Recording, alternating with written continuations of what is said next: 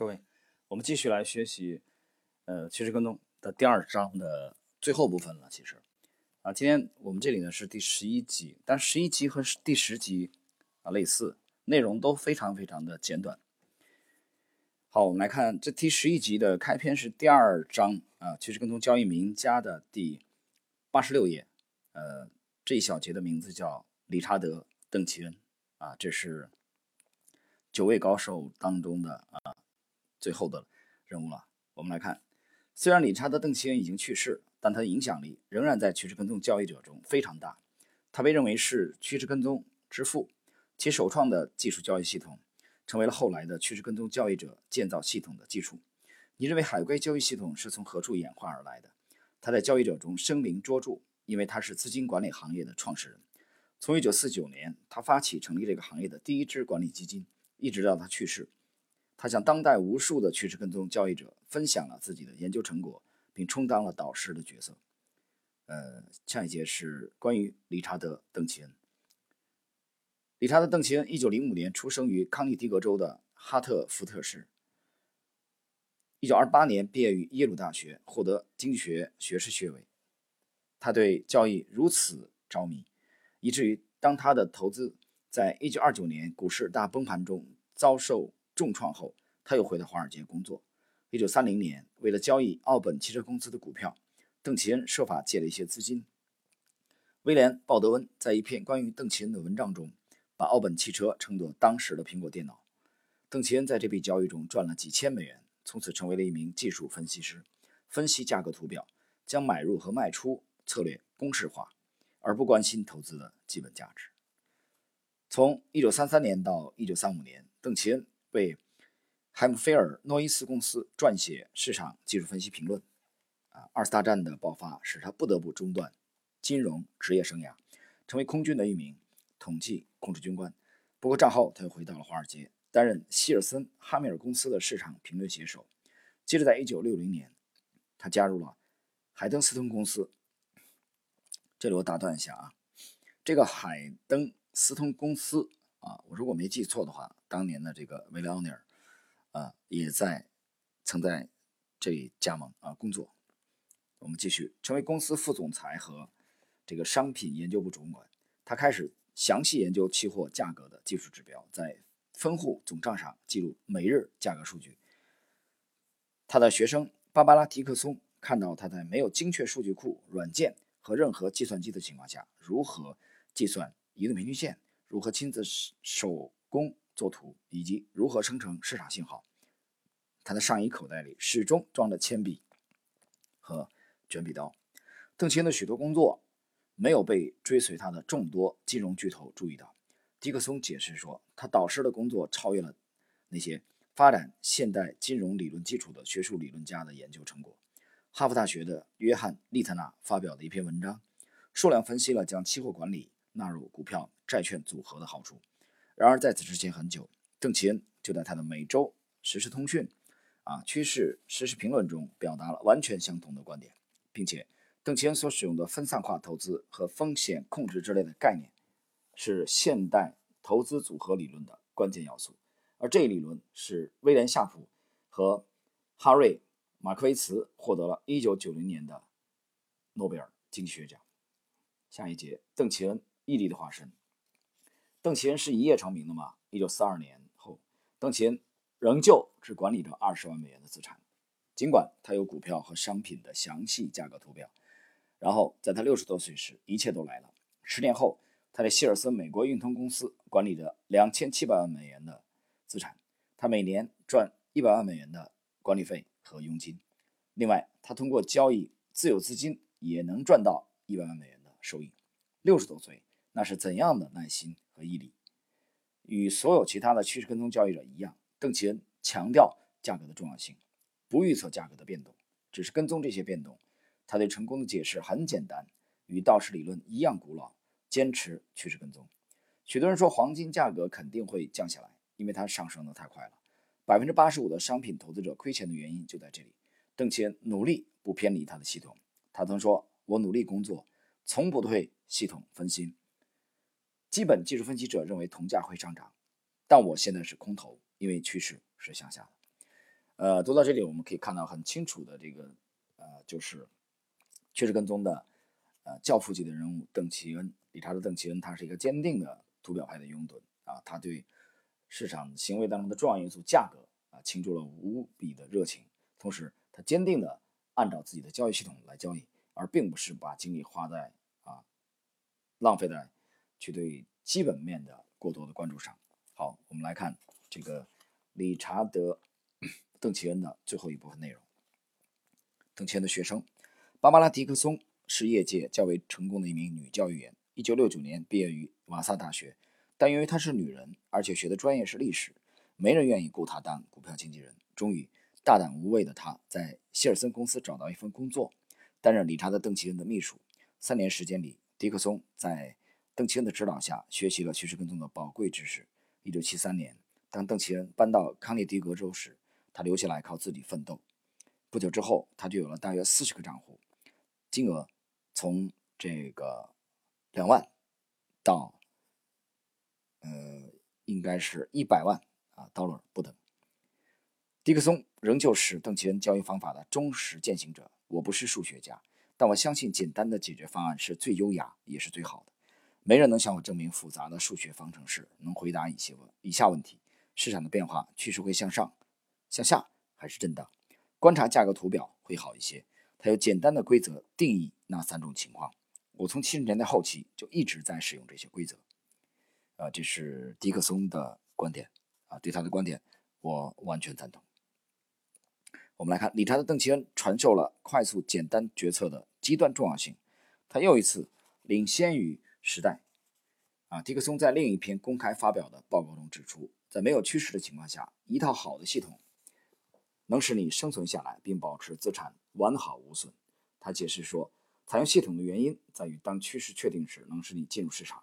他传达的信息很明确：不要放弃系统，哪怕有一连串的损失。他说这一点很重要，因为这正是收益来临的时刻啊！这一点我们必须得解释了。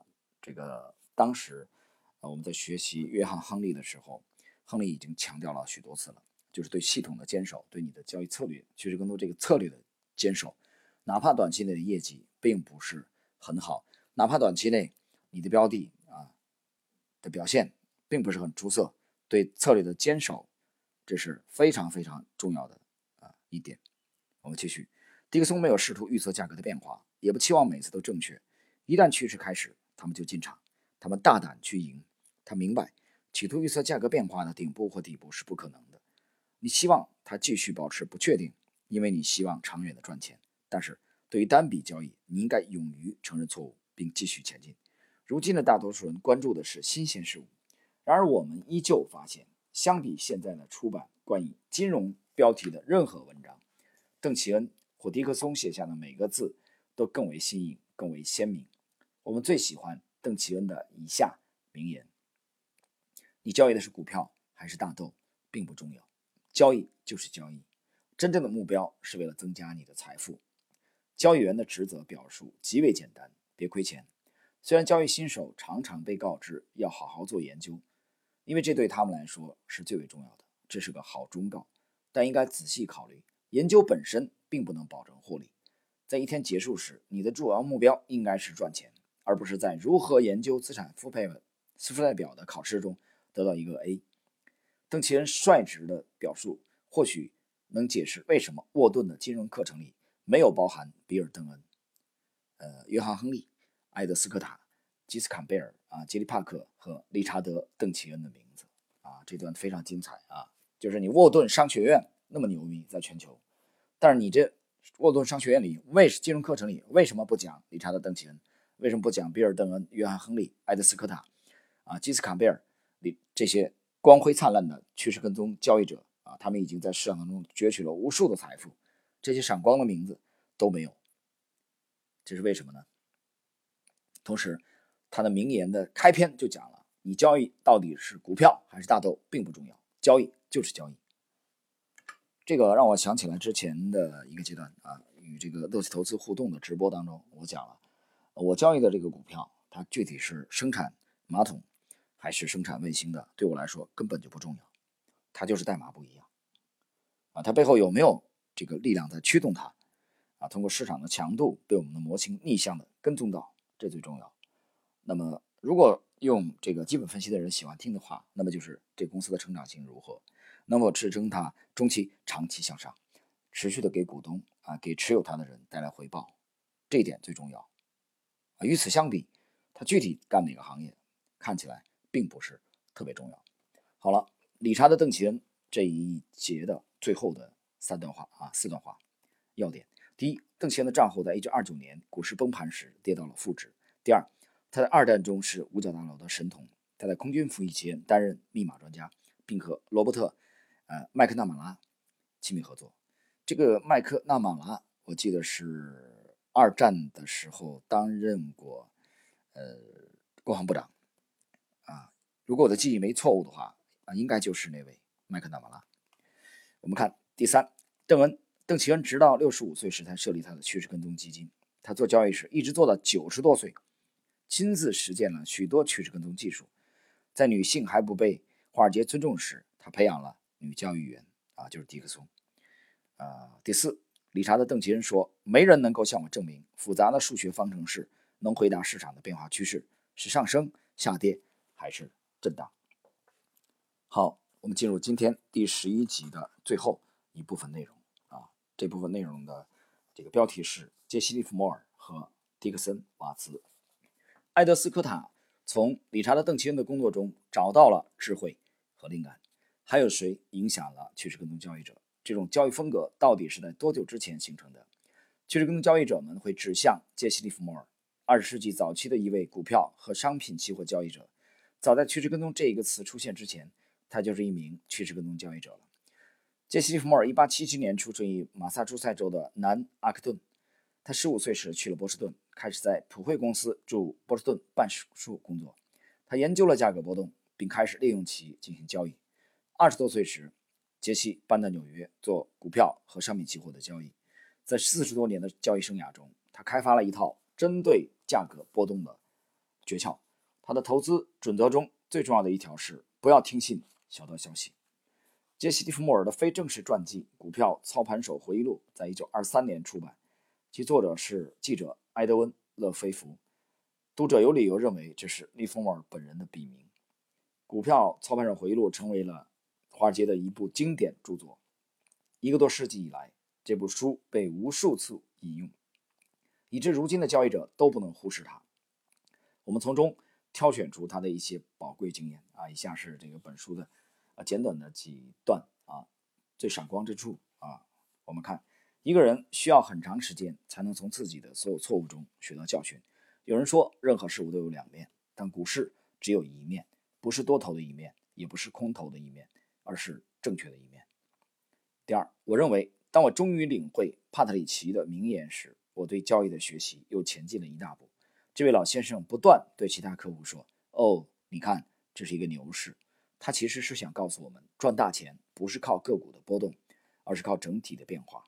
也就是说，不是靠研读个股轨迹，而是要评估整个市场及其走势。第三，一个人可能平时头脑很清醒。但当市场没有按照他预想的那样变化时，他仍会变得不耐烦，甚至开始怀疑自己。华尔街有许多人，他们不是傻瓜，不是三流人士，却仍然亏了钱。原因就在这里：他们并非被市场打败的，他们是被自己打败的。因为虽然他们有头脑，但他们没耐心。老伙计帕特里奇的做法就非常明智，他不仅有坚守信念的勇气，还很聪明，有耐心。这个，我们来看第四啊。一般人不希望被告知现在是牛市还是熊市，他想被具体告知的是应该买入或卖出哪一只股票。他想不劳而获，甚至希望不必思考，就算让他从地上捡钱，他都嫌麻烦。啊，最后一点，人们把一半的家产拿到股市上冒险，考虑的反而不及购买一辆中等价位的汽车那么周全。好，呃，那么进入。这个今天第十一集的最后的一部分内容，想想二十世纪九十年代后期网络股泡沫期间发生的狂热投机，然后回想利弗莫尔七十五年前关于市场环境的论述，你有何感想？这里我插开一句啊，我的感想就是历史不断重演，人性一代一代的投资者并没有改变。无论这些投资者是在美国、在香港，还是在 A 股市场，但是你有没有参透这一点？我们继续。杰西·莫尔本人确实写过一本书《如何进行股票交易》，呃，该书一九四零年出版，但市面上很难找到这本书了。利弗莫尔绝不是一个完美的交易者，他不是什么典范，他的交易风格过于大胆，常常变化无常。他破产过好几次，赚过大钱，也赔过大钱。尽管如此，他的个人交易绩效丝毫不会折损他那些至理名言的价值。利弗莫尔是不是最早的趋势跟踪交易者？啊，我们表示怀疑。有一位对利弗莫尔产生过影响的交易者叫迪克森·马茨，他在1878到1880年间担任纽约棉花交易所的总裁。他说的话到今天却仍然适用。投机是什么？任何交易都有或多或少的投机成分。然而，投机这个词通常是指不确定性高的交易。外行人认为机会占了投机的很大一部分，所以它不受规则的束缚，不受法律的限制。这种想法是一个严重的错误。让我们先考虑一下投机者需要具备的基本特质：第一，自信。一个人必须独立思考，坚持自己的信念，自信是成功的基础。第二，判断力。对多种可能性的平衡和精细调节被称为良好的判断力。好的判断力是投机者的必备素质。第三，勇气。要有执行决策的信心。在投机交易中，米拉波的格言是有价值的：要勇敢，还是要勇敢，永远都要勇敢。第四，审慎，评估风险的能力及一定程度的警惕性是很重要的。审慎和勇气之间应该达到平衡。思考要审慎，执行要有勇气。把这两个因素联系起来，第三个产物就是敏捷。如果头脑已经确认了，那就应该立即行动，敏捷的思考和行动。呃，关于这个审慎和这个用执行之间的这个平衡啊，在我们这张专辑《百年美股第一人杰西·利弗莫尔》。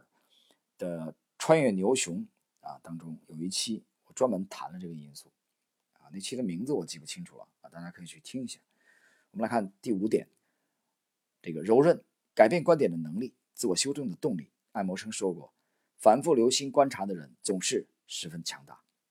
以上特质是投机者所必须具备的，但他们必须保持平衡。突出或缺乏某一特质会毁掉有效性。当然，拥有这些能力并适当调节。不是普通人能做的。投机如同人生，少数人成功，多数人失败。最后，人们想知道趋势跟踪为什么一直有效？利弗莫尔在那个年代的言论回答了我们这个时代的问题：华尔街从未改变，钱袋变了，被欺骗的人变了，股票变了，但华尔街没变，因为人性不曾改变。好，这个今天本集的最后的三句话，就是三行要点：第一。趋势跟踪交易者不是靠运气，他们自始至终的准备着应对市场的变化。第二，趋势跟踪交易者只接受市场当时提供给他们的，他们不预测未来。第三，要想赚钱，你必须能容忍和接受波动性。好了，朋友们，今天呢，我们这个这个趋势跟踪啊，迈克尔·卡沃尔这部名著的第二章的第十一集的内容就到这里啊，我们的下一集。将进入本书的第三章的内容。谢谢。